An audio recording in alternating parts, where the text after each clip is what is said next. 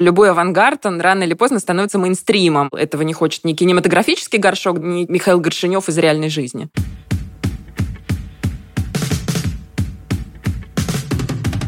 Всем привет! Это специальный подкаст «Кинопоиска», посвященный сериалу «Король и шут». Каждую неделю мы обсуждаем одну серию, делимся впечатлениями, подмечаем неожиданные детали, строим прогнозы. В общем, помогаем делать просмотр сериала более полным и интересным.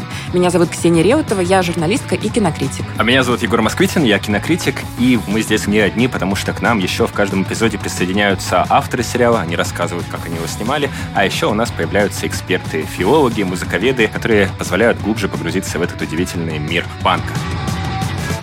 Обсуждаем мы эпизод, если что, со всеми спойлерами, так что если вы еще не видели пятую серию, то немедленно нас выключайте. Начало этого эпизода, в котором группа людей фасует наркотики в кассеты «Короля и шута», напомнила мне о фильме «Майор Гром. Трудное детство». Помнишь, абсолютно, Егор? Да. В одной из наших ранних бесед ты сказал, что есть такое ощущение, что проекты «Кинопоиска» складываются в одну вселенную. Вот здесь меня накрыло абсолютно тем же чувством. В «Трудном детстве», напомним тем, кто, может быть, почему-то не видел фильм, там фасовали наркотики в банке из подсоленных огурцов. Причем я общалась с создателями, они сказали, что это абсолютно реальная история, они ее вытащили из криминальной хроники Петербурга 90-х годов. Я не уверена, что здесь было то же самое. Мне кажется сомнительным, честно говоря, что кто-то фасовал наркотики в кассеты, но это выглядит очень эффектно на экране. Еще позволяет ввести в сюжет этого очень симпатичного, но абсолютно третьестепенного персонажа, мальчика-фаната, который везде разгуливает с обезьянкой и еще очень смешно перепевает песни «Короля и шута» на свой манер. Разбежавшись, прыгнул за столы. Вот я был, а вот меня не стало.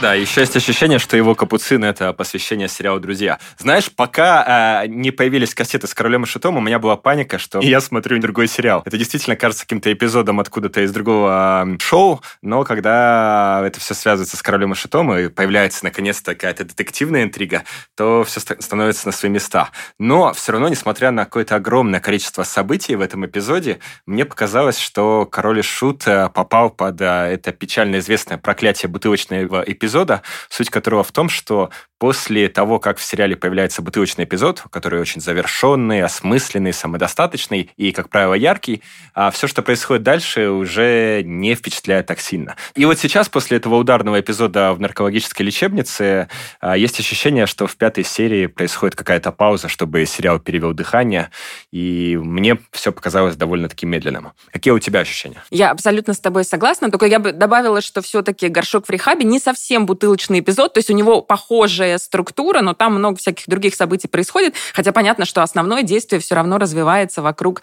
горшка в рехабе. Но у меня тоже есть ощущение замедления, при том, что когда я увидела эту сцену с фасовкой наркотиков, и когда горшка потом запихали в машину, я подумала, о, что-то начинается, тем более, что похищение, насколько я понимаю, было в реальности. Я читала о нем в книге Александра Балунова «Король и шут. Бесконечная история», и глава, которая рассказывает об этом похищении, начиналась с кинематографического сравнения. Балунов там писал, что много лет спустя вся эта история казалась ему похожей на тарантиновский боевичок. И тарантиновский боевичок — это цитата. И, по идее, авторы сериала, я на 100% уверена, что они читали эту книгу, они могли за это зацепиться и действительно сделать что-то такое очень бодрое в духе Тарантино, не знаю, в духе криминального чтива, где все размахивают пистолетами, ведут сложно сочиненные ироничные диалоги.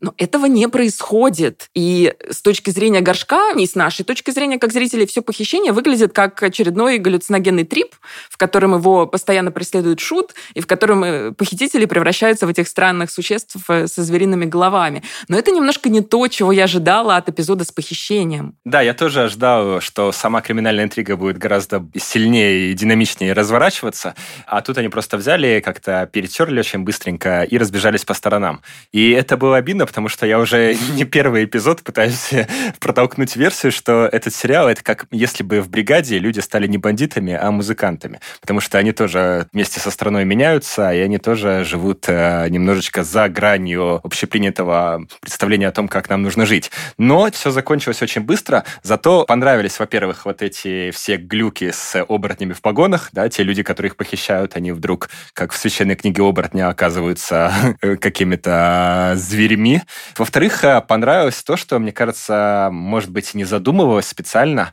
В общем, обрати внимание, что пока в сказочном мире герой наш спасает очередную вдову от каких-то очередных угроз, да, он встречает и в сказочном, и в реальном мире свою будущую возлюбленную героиню Дарьи Мельниковой, то в реальности он, наоборот, сам оказывается девицей в темнице, вот этой женщины в беде, тем, что называется «damsel in distress», потому что его ломают от наркотиков, его увозят куда-то там за город, скорее всего, в район Сестрорецка, и девушка должна его спасти. То есть внезапно в абсолютно мужском сериале, где от всех женщин исходила только угроза, и ко всем женщинам предъявлялись какие-то обиды, вдруг герой оказывается в ситуации, когда именно его нужно спасти из темницы, именно его нужно разбудить поцелуем любви. Это такой неожиданный и прикольный поворот. Ну, она его не совсем спасает. Если мы говорим о похищении, то спасают-то его друзья.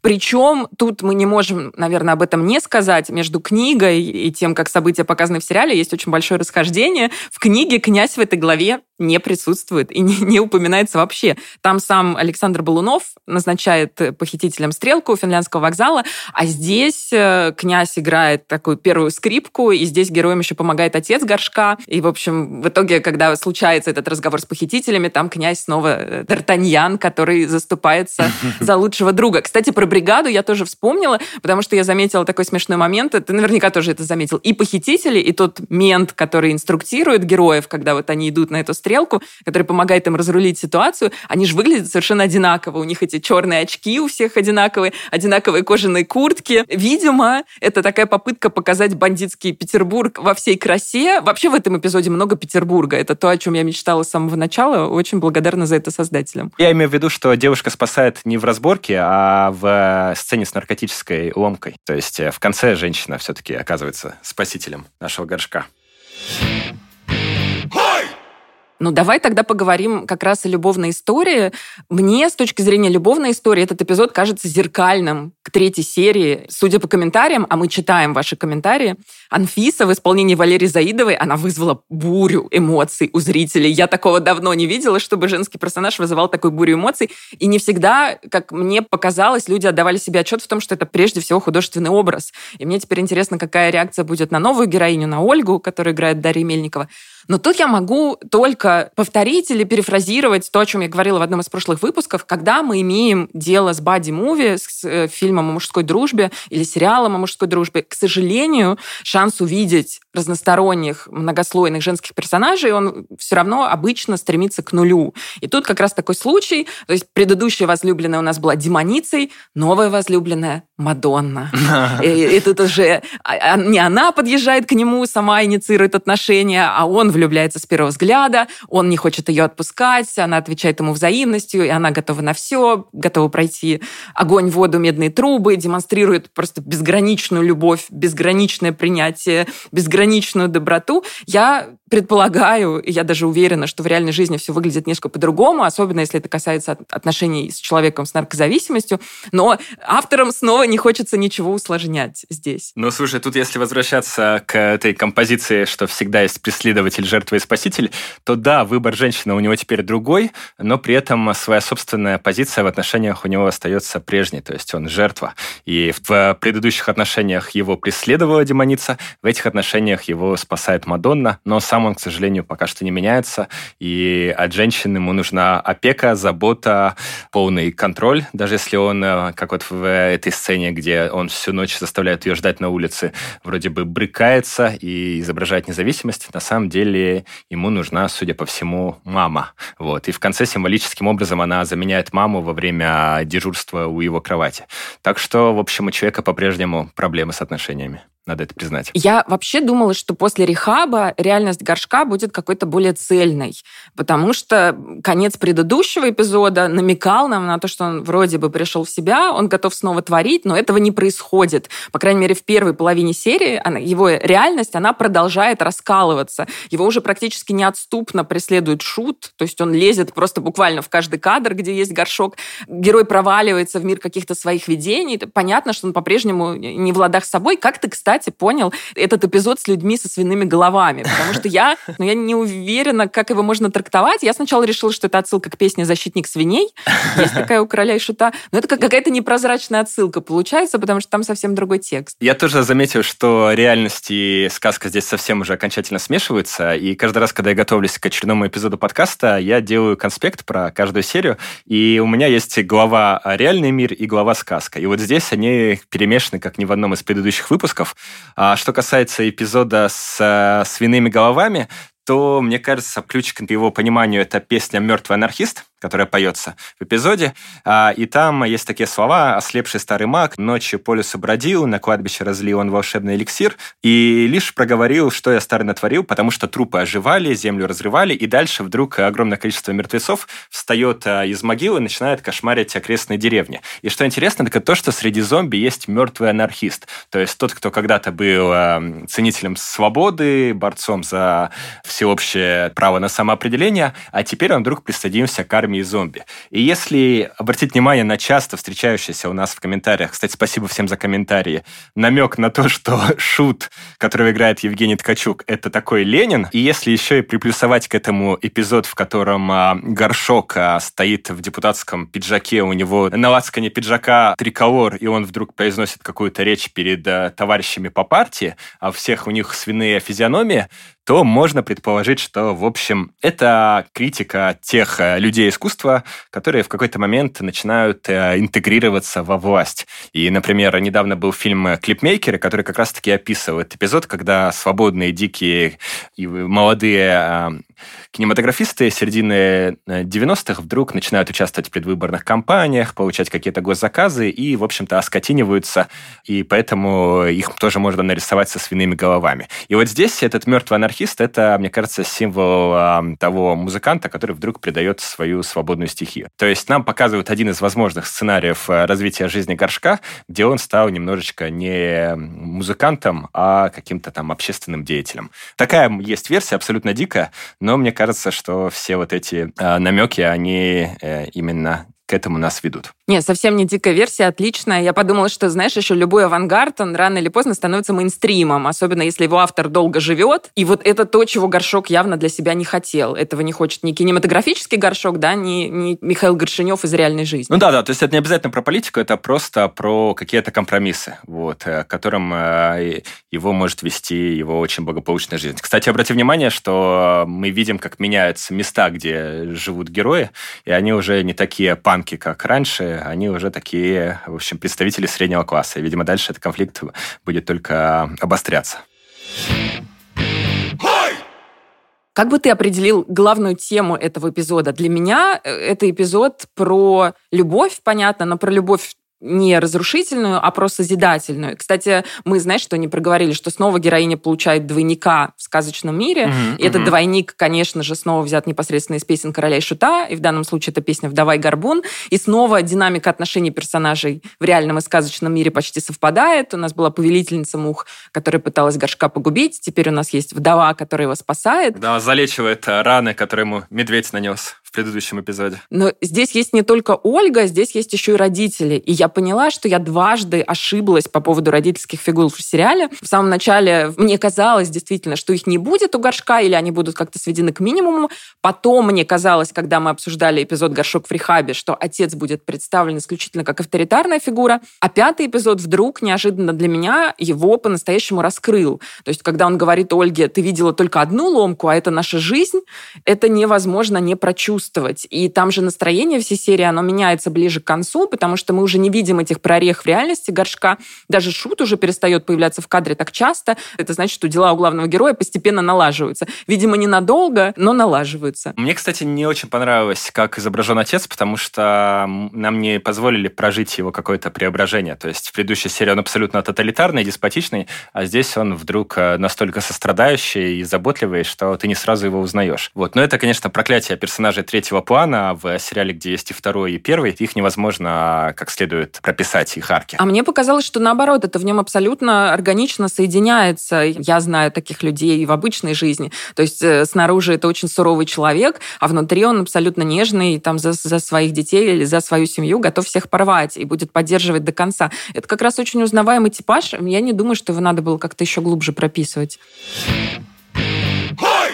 А мне кажется, что в этой серии, в которой, как ты верно заметила, становится меньше шута и становится больше семьи и любви, раскрывается очень простая тема, что каким бы одиноким и непринятым, и непознанным, и необъясненным не чувствовал себя каждый гений, на самом деле короля всегда играет его свита, и горшок абсолютно беспомощен без тех, кто его окружает. Ему нужна любовь женщины обязательно, ему нужна поддержка родителей, ему нужна солидарность товарищей по группе. И даже этот невидимый мальчик-фанат, который с капуцином бегает, тоже так или иначе какую-то волшебную помощь нашему герою оказывает. То есть описывается этот пресловутый парадокс, когда ты чувствуешь себя самым одиноким на свете, а на самом деле все, что с тобой происходит, происходит благодаря другим людям. Так что мне кажется, что это самый семейный и самый компанейский из эпизодов, которые мы пока видели. Волшебные помощники – это вообще отличное определение, потому что волшебные помощники есть практически во всех сказках.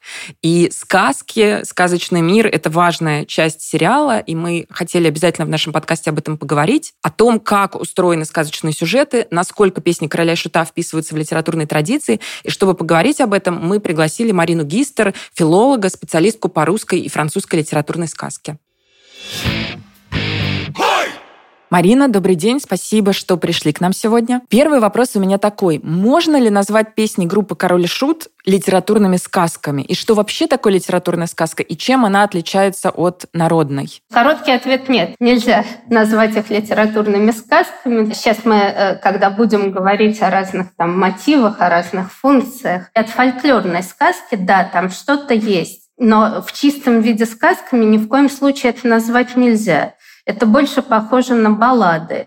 Здесь есть элементы других фольклорных жанров, есть элементы городского фольклора вплоть до жестокого романса, есть явные элементы былички, есть элементы тоже, в общем, такого жанра городского фольклора, как страшная история. Все это есть, и есть, как я уже сказала, элементы сказки. Но нет, конечно, это не сказки в чистом виде. Теперь, что такое литературная сказка, чем она отличается от фольклорной? Ну, тем же, чем вообще литература отличается от вообще фольклора. Литература – это то, что написано автором, это книжная традиция.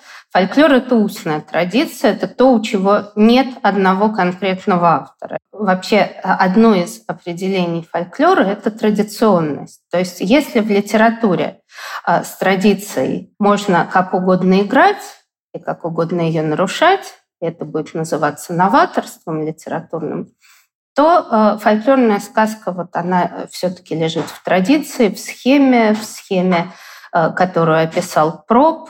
Проб расписал как бы схему структуры сюжета волшебной сказки фольклорной. Минимальные единицы сказочного сюжета – это действительно функции по Пробу.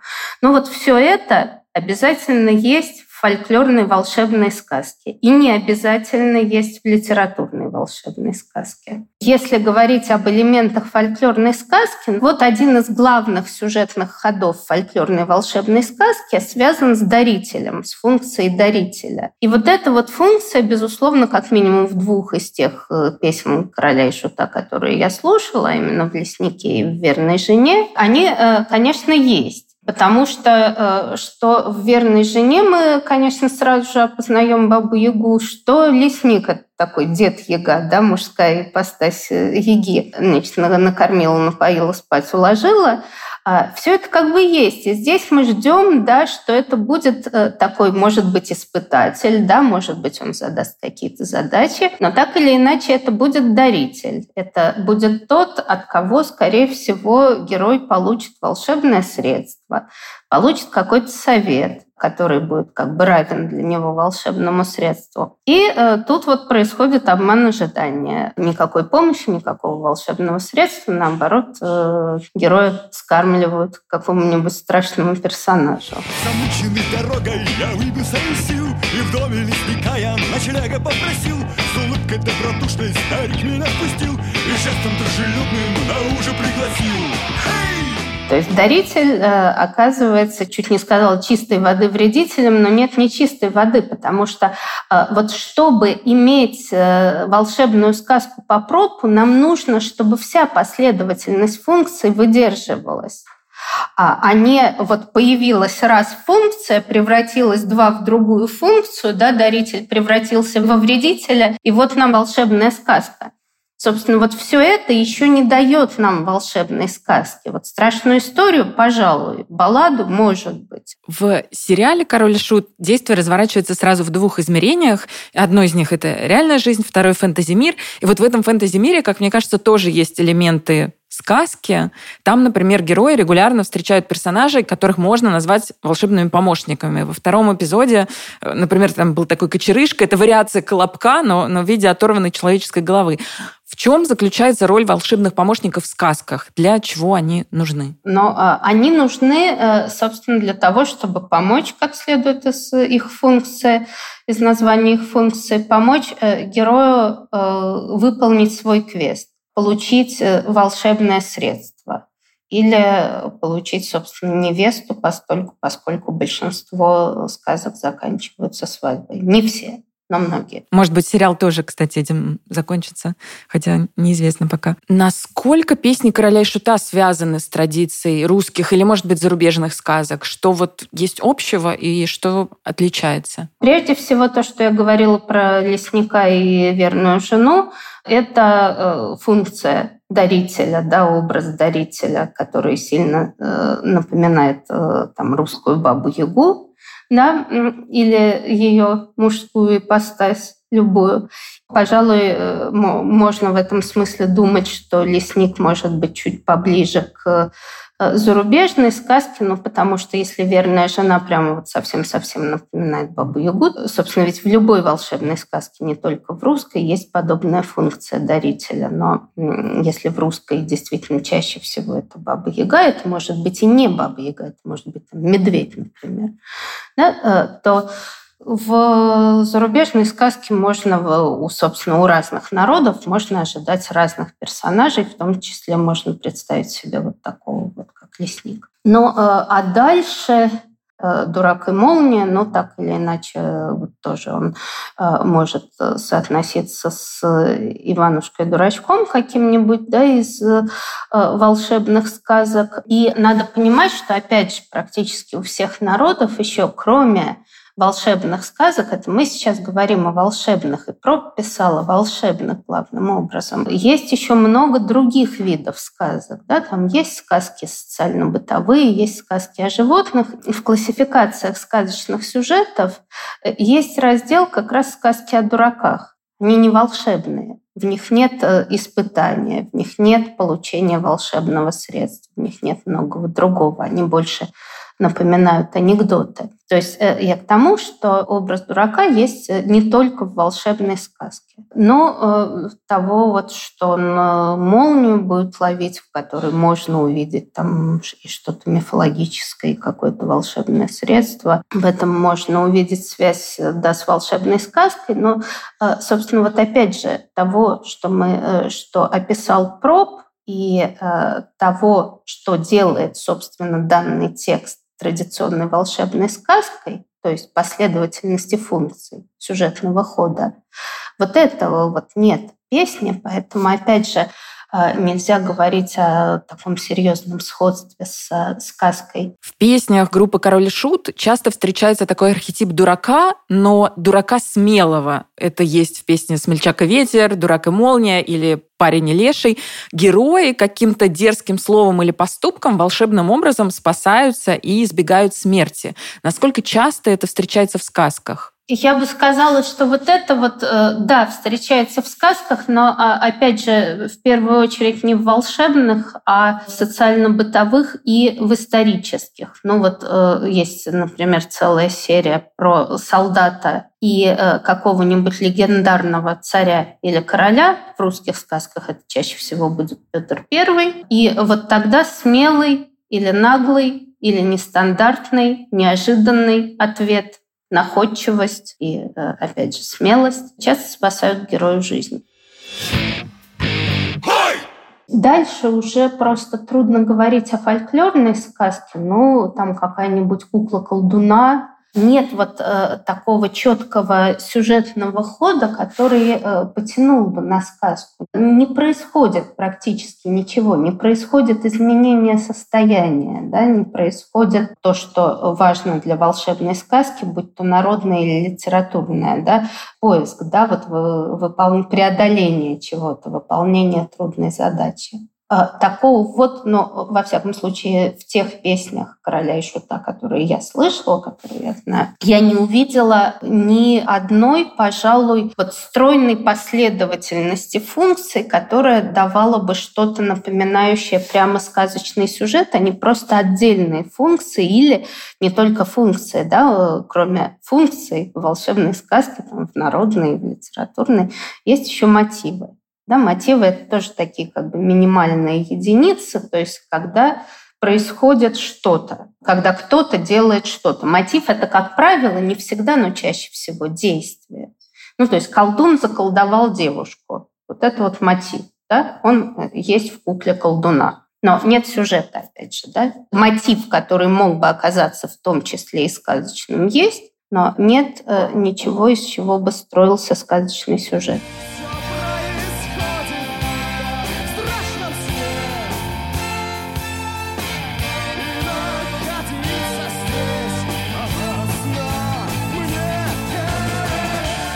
Получается, если мы говорим о том, что нужно было бы добавить, убрать, чтобы получилась сказка, то это сюжет, то есть развитие какое-то. Сюжет, развитие, да, квест, последовательность функций, смена событий. То есть больше событийности, да, больше действия. В начале разговора вы еще упомянули слово «баллады». Какие именно баллады имеются в виду? Я помню, например, средневековые баллады. С моей точки зрения, в текстах «Короля и шута» действительно хорошо просматривается сходство больше, чем со сказкой, с балладой, в понимании романтической баллады, той, которую мы знаем из школьной программы по Жуковскому. Жуковский, мы знаем, переводил баллады немецких и английских авторов прежде всего, да, не только, но главным образом. Там, из школьной программы мы можем здесь вспомнить и «Кубок Шиллера», и «Лесного царя» Гёте, и Светлану Жуковского, собственно, которая по мотивам Леноры Бюргера. Ну, так или иначе, вот готика какая-то, да, какая-то сумеречная сторона души. Средневековые баллады, имеете в виду литературный жанр средневековой лирики? Да. Я имею в виду скорее не это. То есть есть же баллада и баллада. Есть два совсем-совсем разных жанра, которые оба называются баллады. То, что вы назвали вот средневековая баллада, как у Франсуа Вийона, например, это твердая форма. Определенное количество строф с определенной строго выдержанной рифмой. Это главная характеристика средневековой баллады. Кроме того, есть баллада, ну, как мы знаем, например, у Жуковского. Да, вот баллада Жуковского — это совсем другой жанр баллады. То есть это просто лироэпический, такой повествовательный, прежде всего, но с элементами лирики тоже жанр. Да, то есть история какая-то романтическая, какая-то сложно сочиненная, какая-то часто страшная история. Если говорить там о современной музыке, да, о фольк-роке, о просто фольк-музыке, собственно, жанр баллады очень хорошо работает, очень часто встречается. В нашем фольк-роке, например, можно назвать группу «Мельница», да, Хилавису. Там можно говорить о жанре баллады, там, например, у Саймона и Гарфункеля на Scarborough Fair. Там можно говорить про Лорину Маккинет, английскую певицу. Вот, то есть это совсем другой жанр баллады, но тоже баллада. Да. Получается, мы пришли к довольно неожиданному выводу, потому что мне казалось, что это похоже на сказки, но вы сейчас так это разложили, и действительно, наверное, это недостаточно сказки. Но как вы думаете, почему эти песни так привлекают аудиторию? Что в этих сюжетах такого особенного? Ну, привлекают, наверное, постольку, поскольку привлекает вообще фэнтези. Что в фэнтези особенного? Опять же, фэнтези в чистом виде, точно так же, как и для сказки фольклорной или литературной в чистом виде, мы уже сказали, чего не хватает. Развития сюжета не хватает. Но элементы фэнтези, так же, как и элементы фольклорной и литературной сказки, здесь, безусловно, есть. И они просто сами по себе привлекают. Это интересно, это романтика. Опять же, восходит к близким нам архетипам, собственно. Мы все так или иначе выросли на сказках. Да? Мы все так или иначе мыслим этими категориями. Не случайно сказки разных народов похожи. Мы вообще люди мыслим похожими категориями, да, к какому бы народу мы ни принадлежали, где бы мы ни родились. Конечно, это цепляет, конечно, это увлекает. Спасибо большое. С нами была Марина Гистер, филолог, и, видимо, нам с Егором нужно слегка переориентироваться и перестать называть песни «Короля и шута» сказками и начать называть их балладами.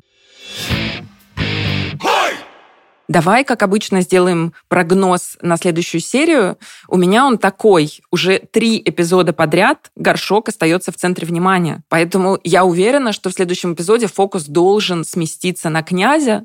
И я по-прежнему жду его любовной истории. Я, наверное, надоела уже всем слушателям с этим. Но я правда жду его любовной истории, потому что очевидно, что она должна здесь быть. И еще в 5 серии было не так много сцен в сказочном мире, хотя раньше с героями там постоянно что-то происходило. И князь у нас ранен, и как-то он брошен на полпути. Мы не знаем, что с ним случилось. Я с тобой согласен, и мне кажется, что как раз акцент на князя должен быть поставлен еще и потому, что сам горшок, мне кажется, должен отстраниться немножко от творчества, потому что он встречает свою любовь.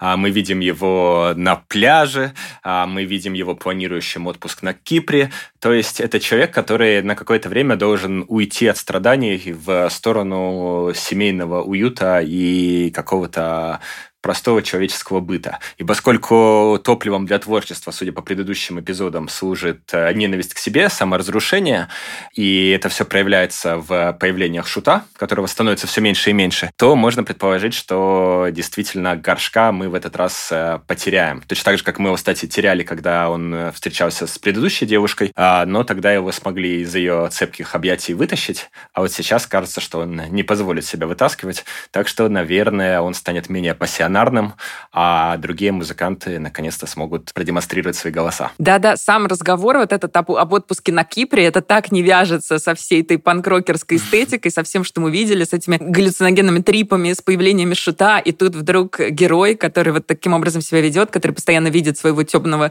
доппельгангера, вдруг он планирует отпуск на Кипре. Да, ну еще мы видим, что в каждой серии появляется какая-то примета времени, да, например, в этом случае это силовики, которые срастаются с криминалом. Думаю, что если впереди будет скачок во времени, то какая-то другая черта России, там, середины нулевых себя проявит. Я жду скачка во времени чуть позже. Мне кажется, что сейчас еще рано. Я думаю, что к зрелым героям мы переместимся ближе к последним эпизодам, а пока они еще все еще будут юными. Ну, поживем, увидим.